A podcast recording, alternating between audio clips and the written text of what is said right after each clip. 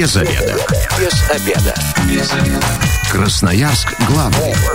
Работаем без обеда. Здравствуйте. В прямом эфире программа «Без обеда». У микрофона я, Анастасия Петрусева. И сегодня мы говорим о приемных семьях. Как одиноким пожилым людям найти семью.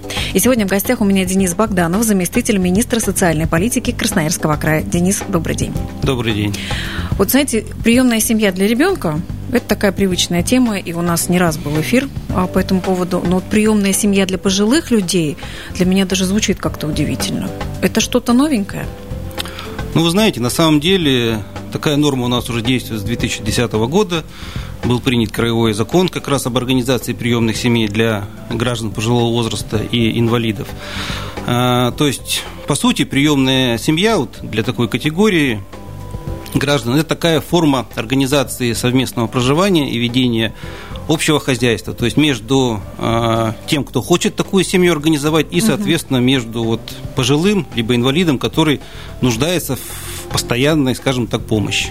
Правильно я понимаю, что это именно совместное проживание, а не так, что ты пришел, принес продукты или там в врачу свозил, ну как-то ухаживаешь, но, но не живешь вместе. Вы совершенно правы, это одно из обязательных условий, это именно совместное проживание. То есть, по сути, это полноценная семья. Угу. А вот если когда детей усыновляешь, то ты официально становишься опекуном, а вот в этом случае ты кем становишься? То есть как это официально выглядит? Кем тебе становится этот человек пожилой? Ну, по сути, э, этот человек именно становится, условно говоря, членом семьи. Угу. На самом деле это все оформляется договором, заключается э, договор тройственный. То есть человек, который хочет организовать приемную семью, соответственно, тот человек, который нуждается в этих услугах, ну, пожилой либо инвалид. И третья сторона – это э, наше управление соцзащитой, то есть территориальное угу. отделение нашего краевого учреждения, ну, по месту жительства. Угу. Ну, вот я еще слышала про программу «Старшее поколение» и нацпроект «Демография». Это как-то тоже связано вот со всей этой темой, с усыновлением пожилых людей? Не, на самом деле, а, вот э, в национальном проекте «Демография» угу. реализуется ряд региональных проектов, в том числе два, которые по нашему направлению, это финансовая поддержка семей при рождении детей и, соответственно, старшее поколение. Угу. И в рамках этих э, региональных проектов, конечно, предусмотрен ряд мероприятий на достижение определенных целей. То есть, по сути, конечно, можно сказать, что создание приемных семей для граждан пожилого возраста и инвалидов это так или иначе соответствует э, целям э, вот, регионального проекта «Старшее поколение». Это как раз продолжение, увеличение продолжения э, периода здоровой жизни вот граждан старшего поколения. Угу. Ну, благодаря тому, что они будут находиться Конечно. в семьях с должным уходом и с вниманием. Да. И благодаря этому проекту таких семей стало больше? Ну, вы знаете, всего э, вот за время действия вот этого краевого закона у нас были организованы приемные семьи для 287 граждан пожилого возраста и инвалидов. А если говорить про настоящее время, угу. то сейчас а, такие семьи созданы, и в них находятся 108 вот э, таких, э, таких граждан. А усыновить же можно не только, например, бабушку или дедушку, а можно пару, да, бабушек и дедушек, если это семья, которая вот осталась одна. Ну, безусловно. То есть э, главное условие вот, со стороны тех, кто принимается в семью, понятно, что это должны быть ну, престарелые э, граждане, то есть, понятно, женщины старше 55 лет, мужчины старше 60 лет, либо это инвалиды первой, либо второй группы. У них не должно быть близких родственников, то есть, по сути, одинокие люди. И самое главное, что они утратили способность к самообслуживанию. Угу. Это те, которые и они сами нуж... жить не да, могут. Да, они, соответственно, нуждаются в постоянном уходе. Итак, я напомню, телефон прямого эфира 219 11 10. Мы работаем в прямом эфире и сегодня обсуждаем приемные семьи для пожилых людей. Но все-таки вот я про эту программу слышу сегодня впервые. А про приемные а, семьи для детей это так распространено. Почему вот это как-то так не так сильно про, про это все известно? Ну, на самом деле мы достаточно регулярно тоже стараемся эту тему освещать и комментировать, что такая возможность есть.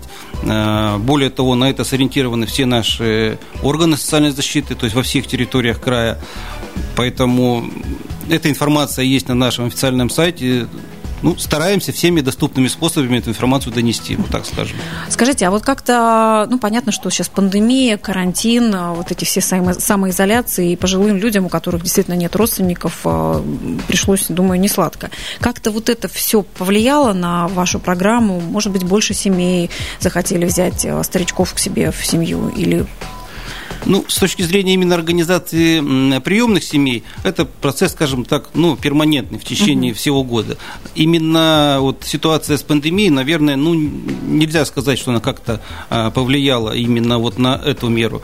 А что касается, в принципе, ситуации, вот, которая была в нашей сфере, то, конечно, был предпринят ряд мер, а, чтобы сгладить а, последствия пандемии.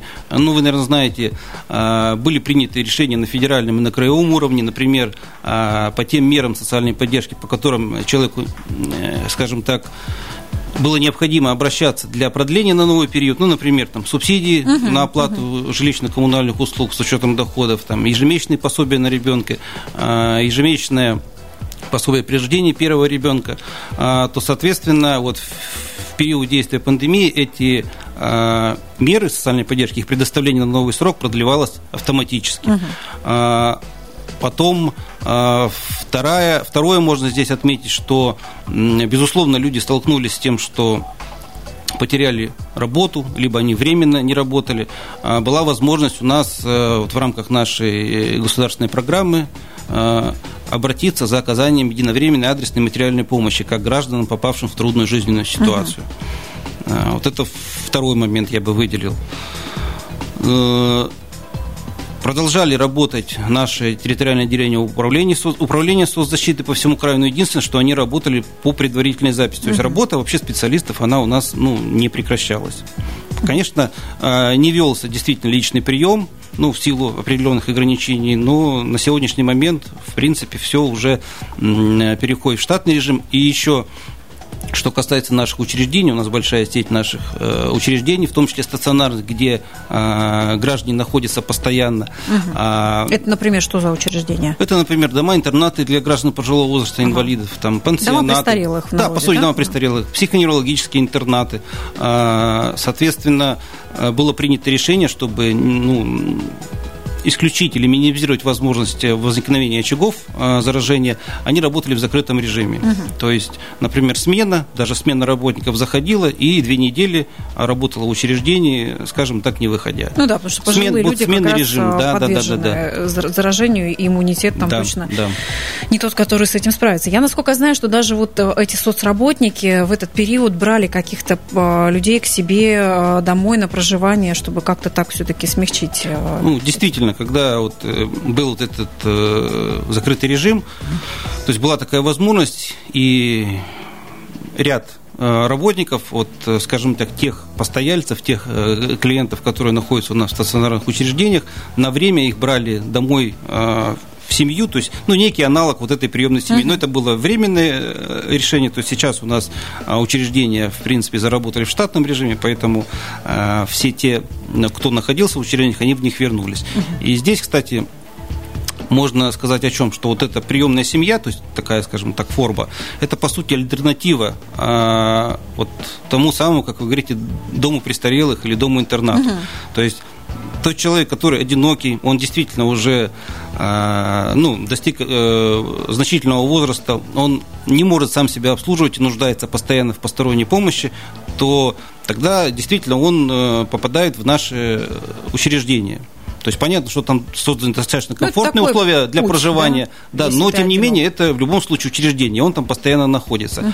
А в этом контексте, то есть можно приемную семью рассматривать как альтернатива дому-интернату, поскольку ну, пожилой человек, по сути, находится в привычной для него а, семейной домашней обстановке. Угу. Я еще раз напомню телефон прямого эфира. Мы работаем в прямом эфире, обсуждаем, как стать приемной семьей для пожилого человека. А, Дениса, скажите, вот эти все бабушки и дедушки, а, которые находятся в таком состоянии, а как вы это отслеживаете? Они у вас все на учете находятся? Ну, когда вы понимаете, что вот все, теперь она сама себя обслуживать не может?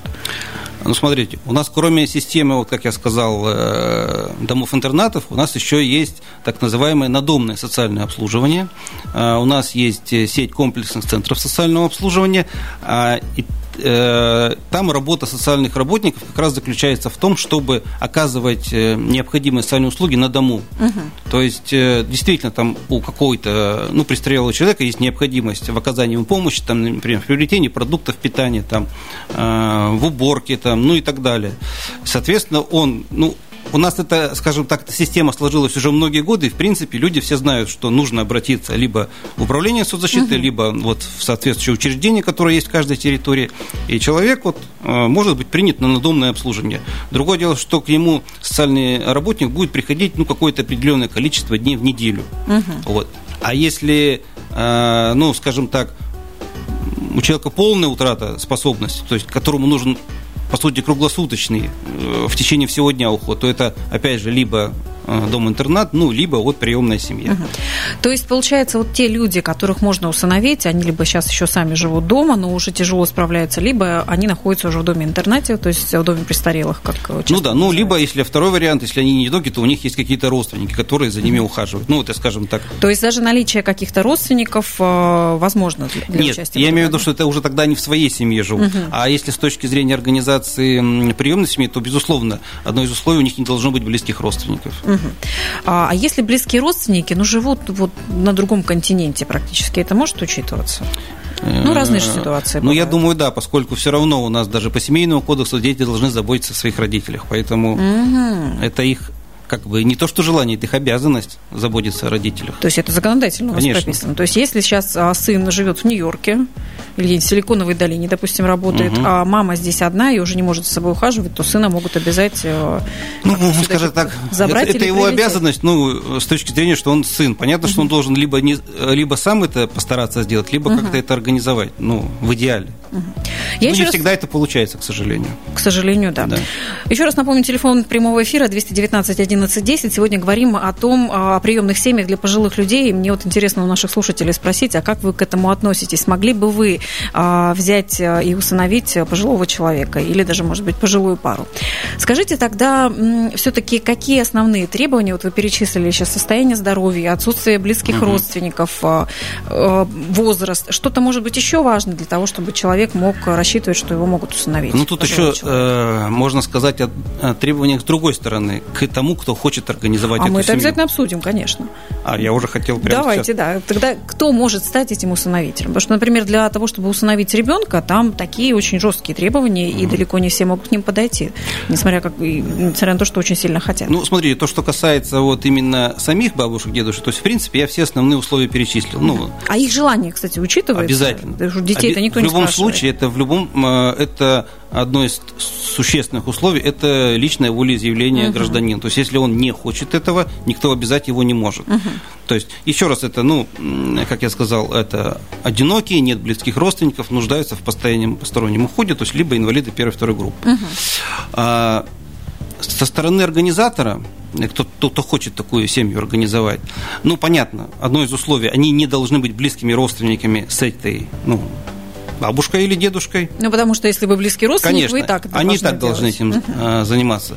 А, понятно, что Одно из требований – это ну, отсутствие э, тяжелых хронических заболеваний, ну, там, mm-hmm. в том числе алкоголизм, э, наркомания, там, каких-то инфекционных серьезных заболеваний, там, психических расстройств, расстройств. Ну, стараемся смотреть на все. Mm-hmm.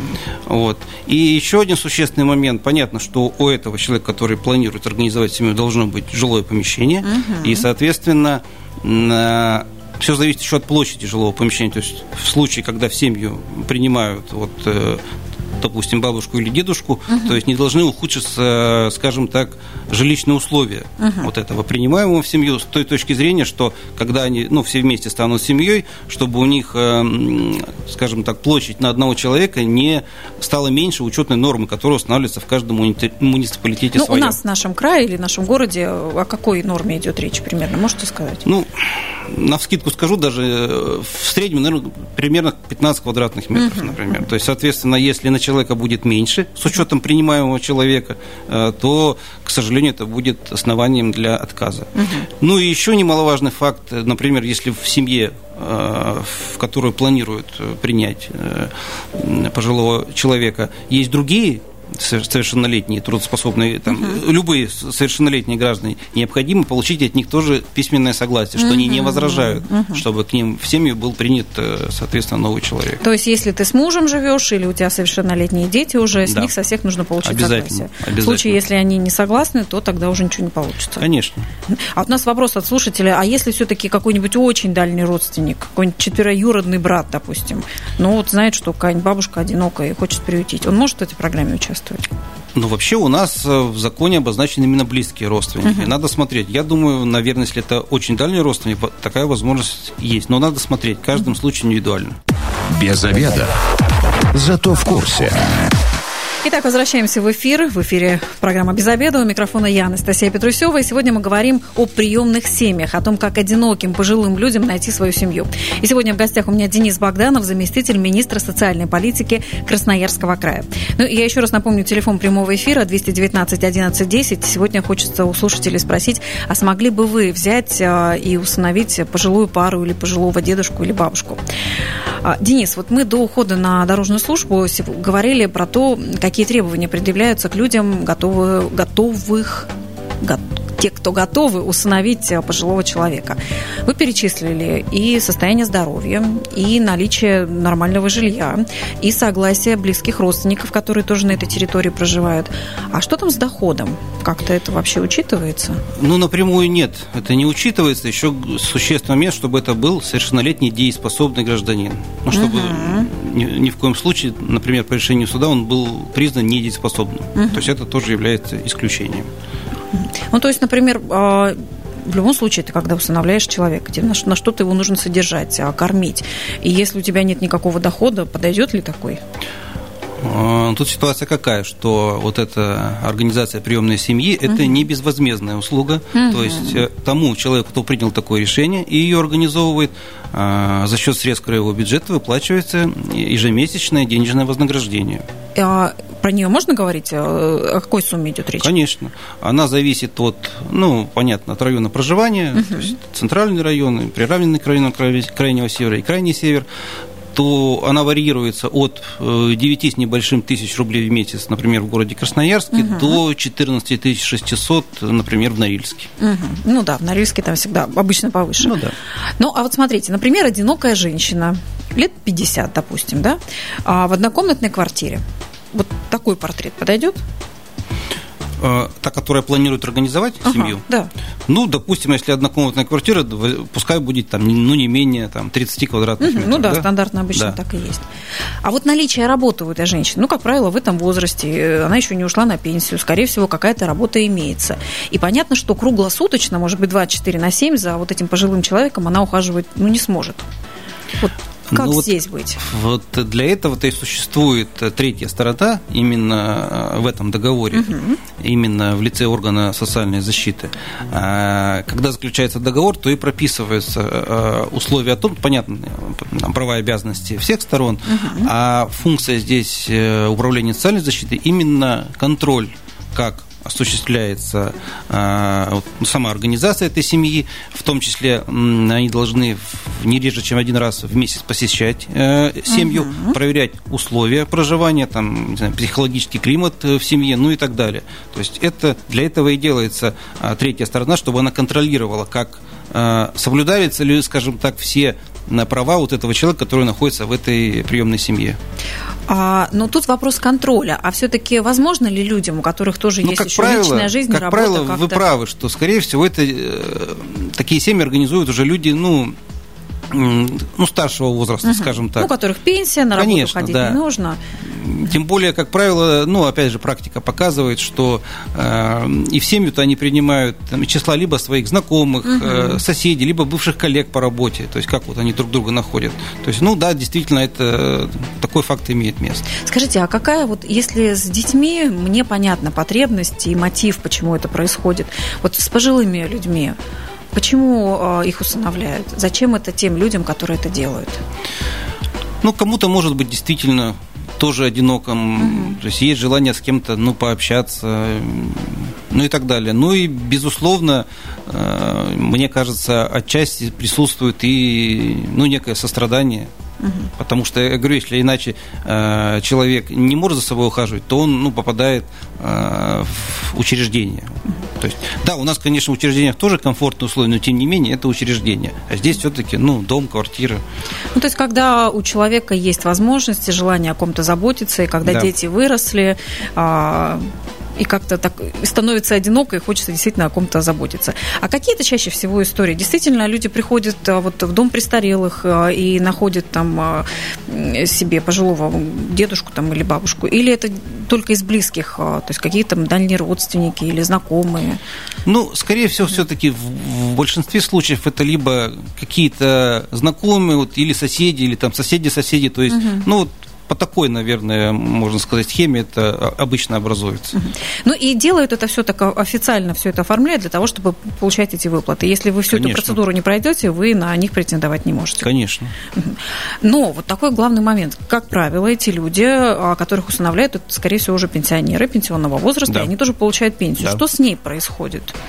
Он, то есть, э, скажем так, заключение вот этого договора о приемной семье ни, никоим образом не ставится во взаимосвязь с, с получаемой пенсией того человека. То есть он ею продолжает самостоятельно распоряжаться, то есть э, как в составе вот этой семьи. То есть эту пенсию у него никто не может забрать. То есть, соответственно, ни э, орган соцзащиты, ни э, тот, кто организовал эту семью. То есть, по сути, это будет, э, я же говорю, организуется некое общее хозяйство. То есть, они ведут совместное хозяйство. Эти деньги, в том числе, они тратят ну, на приобретение там, продуктов, ну и так далее, и так далее. То есть, по сути, он, как этот человек, как распоряжался своей пенсией до создания семьи, так ею и распоряжается. Ну, это важно тоже учитывать, потому что все-таки 9 тысяч – это хорошая сумма, но ну, да для жизни в течение месяца не всегда ее бывает достаточно. Конечно. Тем более, что пожилые люди, за ними нужен дополнительный уход. А вот эти все вещи относительно льгот на лекарства и так далее, это, это все, все сохраняется. Это, опять же, никак э, не завязано а, с льготами. Ну, например, человек может являться, иметь льготный статус, там, например, там, ветерана труда, угу. того же инвалида, ему полагаются определенные льготы, то есть он их продолжает получать в полном объеме. Угу. А вот соцслужба, помимо того, что она контролирует, то есть раз в месяц вы приходите, смотрите, как там все в семье происходит. А как вы еще на это влияете? Может быть, помогаете как-то вот этим усыновителям или со стороны пожилых людей как-то им тоже поддержку оказываете? Нет, ну именно если уже создалась эта семья, то, угу. безусловно, а, вот функции именно управления соцзащитой – это вот те контрольные, которые я сказал. Э, ну и, понятно, предоставление тех или иных мер поддержки, которые предусмотрены э, законодательством для той или иной категории. А именно со стороны учреждений, вот комплексного центра, вот помощь именно и вот надомное обслуживание, это, а, опять же, для тех пенсионеров, кто э, проживает не в семье, ну, имеется в виду не в приемной семье, а проживает у себя дома и нуждается вот в оказании, там, в помощи в оказании тех или иных услуг, там, uh-huh. как сказал, приготовление, там, например, пищи, приобретение продуктов и так далее. То есть здесь немного как бы, ну, разводятся, скажем так, потоки. Uh-huh. А скажите, вот в, в рамках этой программы, ну, как это обычно бывает, и опять же я провожу аналогию с усыновлением детей, там происходит такой момент знакомства с ребенком. Ты сначала долго ходишь, потом такой подготовительный этап патронажное, да, родительство, когда в, по выходным видишься. Вот здесь как-то это так организуется или вот уж сразу выбрал и в семью? Но здесь, видите, получается все заявительный характер. То есть они действительно, то есть до момента прихода в управление соцзащиты, то есть мы о них можем и не знать. То есть люди где-то встретились, там, mm-hmm. либо их кто-то познакомил, э, и к нам уже непосредственно вот э, в орган соцзащиты по месту жительства э, тот, кто хочет организовать семью, обращается с соответствующим заявлением, приложением необходимых документов, mm-hmm. и получив такое заявление, наши специалисты э, выезжают непосредственно вот э, в планируемое место создания приемной семьи и составляют, скажем так, акт обследования ну, социально-бытового обеспечения. Угу в том числе на основании этого акта, затем уже там, в установленные сроки уже принимается решение, то есть э, дать добро на создание такой семьи, либо ну, отказать в силу, опять же, э, тех причин, которые поименованы. Ну, потому что, знаете, могут же характерами не сойтись. Если мы могут. говорим о людях, даже которые не могут сами себя обслужить, ну, вообще у них остается характер, поведение, какие-то привычки, которые могут ни, никак не совпасть. Безусловно, Это все возможно. проблемой может стать. Как в таких случаях? Есть какой-то, не знаю, испытательный срок или как-то вы помогаете, может, психологическую какую-то помощь оказываете? Ну, по мере возможности, конечно, наши специалисты помогают в, в, в, в э, те периоды, когда посещают. Но, опять же, все это индивидуально. То есть это действительно, как правильно вы говорите, это ну, психологические взаимоотношения людей. А бывают такие случаи, я думаю, конечно, не очень приятно про них говорить, когда все-таки э, отказываются потом от тех, кого усыновили. Ну, к сожалению, да, такие случаи бывали. Не скажу, что их много было, наверное, скорее всего, они были единичные, об этом можно говорить. Ну да, действительно, то есть потом, э, к сожалению, организатор принимал решение о том, что не готов он, угу. может, переоценил свои силы, и, соответственно, договор такой расторгался. И потом, что происходит э, с этим бабушкой или дедушкой, вот, от которых э, отказались впоследствии? Ну, если возможно, если, э, скажем так, позволяет состояние их здоровья, то они проживают самостоятельно и их обслуживает социальный угу. работник ну, на дому, на дому, да. Но если же нет, то, соответственно, опять же, через орган социальной защиты оформляются документы для помещения в дом-интернат. Угу на постоянное проживание. Ну вот сейчас сказали по поводу самостоятельного проживания, то есть у, ну, у многих а, пожилых людей есть какая-то своя жилплощадь. Вот что с ней происходит дан, данных а, в рамках вот этой программы, что-то вот про жилье там как-то связано? Уходит оно или остается? Ну, с точки зрения организации приемной семьи, это никоим образом не завязано с скажем так, с реализацией или с распоряжением того жилья, которое находится в собственности пожилого человека. Это сугубо его э, волеизъявление. Угу. То есть он распоряжается своим жильем, ну, так же, как и любой другой гражданин, как считает нужным. Он может его завещать, может, ну, все что угодно. Ну, то есть, эта бабушка, допустим, может оставить наследство потом своей приемной семье, и это будет все в рамках закона. Ну, если это в рамках закона оформлено, скажем так, ну, наследование, то безусловно. Но исключительно все в рамках э, действующего законодательства. И, опять же, повторюсь, ни в коем случае это не ставит в условия именно создания приемной семьи а, какое-то распоряжение своим жильем. Мне кажется, что это все сейчас как-то а, делает более легальным весь этот процесс, который у нас до этого и так существовал, когда многие семьи действительно брали а, ухаживать за бабушкой за, или за дедушкой, знакомыми, как правило. И потом а, те наследовали а, в итоге квартиру. И тогда это так было тоже всегда непонятно. А здесь получается, что и вы это будете контролировать. А, что не просто так а, там будет бабушка лежать, допустим, а за ней действительно будет Конечно. должный уход. То есть с вашей стороны добавляется контроль, и это все как-то так становится официально, легально, и все прям так вот. Да, так и есть. То есть то, что в принципе и так уже у нас в обществе существовало. Денис, а как вы думаете, все-таки почему это не так популярно, как вот усыновление детей? Людей? Ну, в нашей стране, по крайней ну, мере. Ну, на мой взгляд, наверное, не все готовы, э, скажем так, вот, э, ну, впустить в свою семью, по сути, ну, ну, ни родного, ни близкого человека. Угу. А при этом не просто впустить на какое-то короткое время, а этот человек там должен постоянно проживать, и за ним нужно постоянно ухаживать. То есть это, по сути, появление нового члена семьи. Угу. Ну, мне кажется, не все, может быть, еще к этому готовы. Угу. У нас э, вопрос как раз от радиослушателя. А как вы контролируете или отслеживаете, или вообще бережете тех пожилых людей, на которых как раз хотят нажиться? Ну, нажиться в какой части? Ну, вот, как я сказала, сейчас ухаживают с целью там что-то, ну, якобы ухаживают, допустим. Или вы понимаете, что не совсем там такие чистые намерения в отношении этих людей? Не, ну и опять же, если вот говорить про организацию приемной семьи, угу. понятно, что есть определенные условия для ее создания, которые вот э, на момент даже принятия решения они проверяются. Угу. Потом проверяются условия проживания. Угу ну, понятно, в рамках как-то, все в рамках своих э, полномочий. Безусловно, человек, э, ну, если он не признан недееспособным, он может самостоятельно распоряжаться своим вот жильем, которое было у него или есть в собственности. Угу. То есть на это повлиять, ну, вряд ли возможно. Ну, и вы потом прислушиваетесь к этим людям, то есть они могут пожаловаться, сказать, что меня не устраивает эта семья, или там что-то происходит, допустим. Ну, безусловно, конечно, мы прислушиваемся к тому, что говорят и одна, Мне и кажется, другая вот сторона. с этой стороны тогда хорошо, что у этих людей действительно есть какая-то опора, защита за их спиной, ну. куда они всегда могут обратиться, и я думаю, что это важно. Конечно, и в договоре все равно прописаны обязанности всех сторон, то есть тут как бы какой-никакой, но это договор угу. заключенный. Денис, давайте все-таки в итоге э, скажем э, сейчас информацию красноярцам, э, тем, кто хочет все-таки вступить в эту программу, усыновить. Возможно, среди них уже, а, у них сейчас есть уже какие-то знакомые пожилые люди, которые могут тут как раз сейчас а, подойти под эту программу. Куда нужно идти? Где все прочитать? Вообще, куда обращаться? Безусловно, информация о порядке и условиях создания приемной семьи есть на нашем официальном сайте Министерства социальной политики Красноярского края. Угу. А обращаться нужно а, либо за консультацией, либо уже, если есть э, намерение создать семью, а, в управление социальной защиты по месту жительства. Опять же, все контакты а, с телефонами, с адресами есть на нашем сайте э, Министерства социальной политики. Участие второй стороны, вот, допустим, бабушки, которая тоже хочет в этом поучаствовать, э, необходимо? То есть должна сама позвонить, принести там документы или что-то? Вообще, с точки зрения подачи документов подает, как бы, безусловно, тот, кто хочет организовать uh-huh. эту семью. Ну и мы предполагаем, безусловно, что в силу своего здоровья и состояния вряд ли а, пожилой человек может ну, сам а, прийти в орган соцзащиты. Но вместе с тем а, во всем этом пакете документов должно быть, как я уже сказал, и согласие того человека, ну и все необходимые там справки, подтверждающие нуждаемость в обслуживании, ну и так далее, и так далее. И вот из всего этого вполне может сложиться новая семья, где пожилым людям будет хорошо, а те, кто за ними а, будет ухаживать, тоже будет как-то а, будет о ком заботиться. А мне кажется, это очень важно. Будем на это есть надеяться. такие люди. Спасибо большое, Денис. Напомню, что в гостях у меня был Денис Баганов, заместитель министра социальной политики Красноярского края. Мы говорили о приемных семьях и о том, как одиноким пожилым людям найти свою семью. И если вы, как и мы, провели этот обеденный перерыв без обеда, не забывайте, без обеда, зато в курсе. Без обеда. Без обеда. Без обеда.